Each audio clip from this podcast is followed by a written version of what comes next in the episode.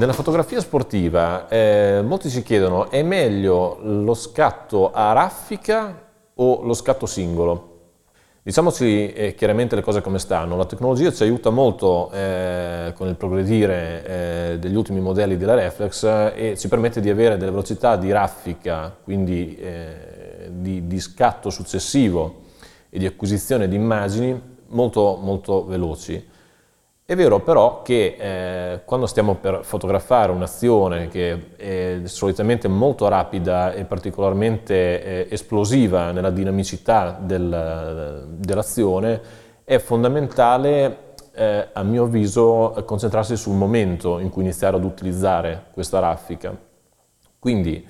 c'è chi tende ad appoggiarsi un po' comodamente allo scatto a raffica e quindi prima dell'inizio dell'azione inizia a tenere premuto il tasto di scatto e la macchina eh, inizia a scattare 5-6 fotogrammi al secondo e spera di andare a colpire diciamo, proprio il momento migliore.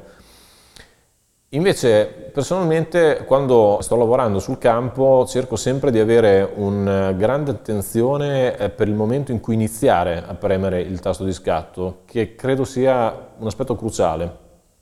Un altro aspetto